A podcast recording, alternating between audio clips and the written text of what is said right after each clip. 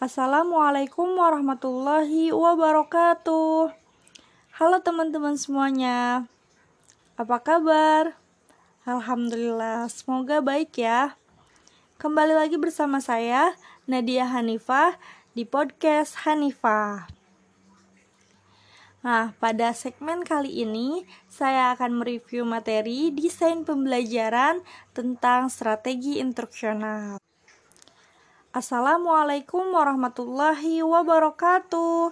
Halo teman-teman, apa kabar semuanya? Semoga baik-baik saja ya.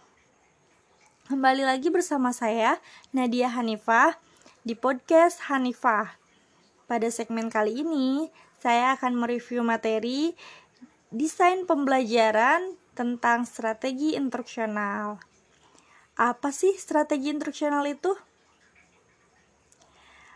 Menurut Dick and Curry 2009 halaman 166 Istilah strategi instruksional meliputi berbagai aspek dalam memilih suatu sistem peluncuran, mengurutkan dan mengelompokkan isi instruksional, menjelaskan komponen-komponen belajar yang akan dimasukkan dalam kegiatan instruksional, menentukan cara mengelompokkan peserta didik selama kegiatan instruksional, membuat struktur pelajaran, dan memilih media untuk meluncurkan kegiatan instruksional.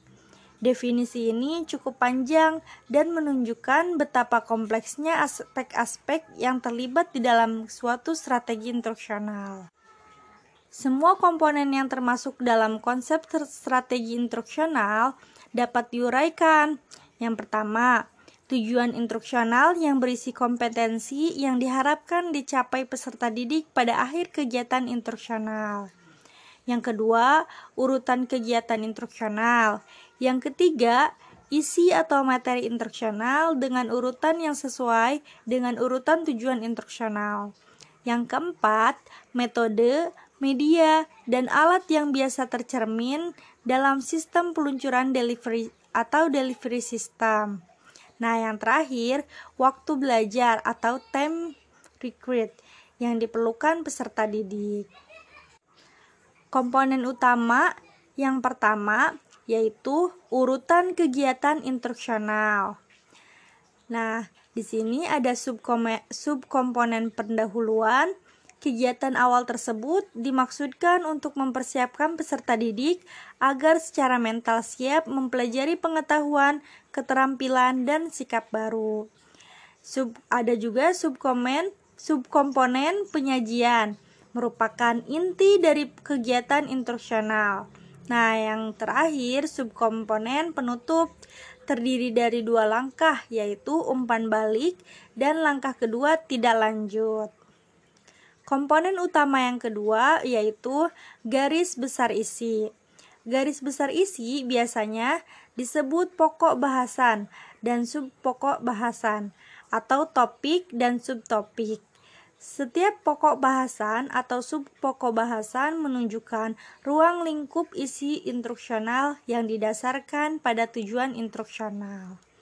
Komponen utama yang ketiga yaitu metode instruksional. Metode instruksional banyak macamnya. Pendesain, pendesain instruksional perlu memilih salah satu atau beberapa metode yang sesuai untuk tujuan instruksional yang telah ditentukan. Contohnya metode ceramah, metode demonstrasi, metode penampilan, metode diskusi, metode studi mandiri, metode kegiatan instruksional terprogram, metode simulasi, metode latihan dengan teman, metode studi kasus, metode insiden, metode praktikum, inquiry, discovery, metode induktif, deduk dedukatif, dan lainnya. Nah, komponen utama yang keempat yaitu media dan alat instruksional media dan alat yang digunakan untuk meluncurkan pesan atau informasi dari pengirim kepada penerima pesan. Pengirim dan penerima pesan itu dapat berbentuk orang atau lembaga, sedangkan media tersebut dapat berupa alat-alat elektronik, gambar, buku, dan sebagainya. Komponen utama yang kelima yaitu waktu. Komponen terakhir dalam strategi instruksional adalah alokasi waktu, yaitu penentuan jumlah waktu dalam menit yang dibutuhkan oleh pengajar dan peserta didik untuk menyelesaikan setiap langkah pada urusan kegiatan instruksional. Nah, teman-teman, bagaimana nih review materi dari strategi instruksional? Sejauh ini bisa dipahami kan? Wah, mungkin hanya itu saja yang bisa saya sampaikan. Semoga dapat bermanfaat dan bisa dipahami dengan baik. Cukup sekian dari saya. Wassalamualaikum warahmatullahi wabarakatuh.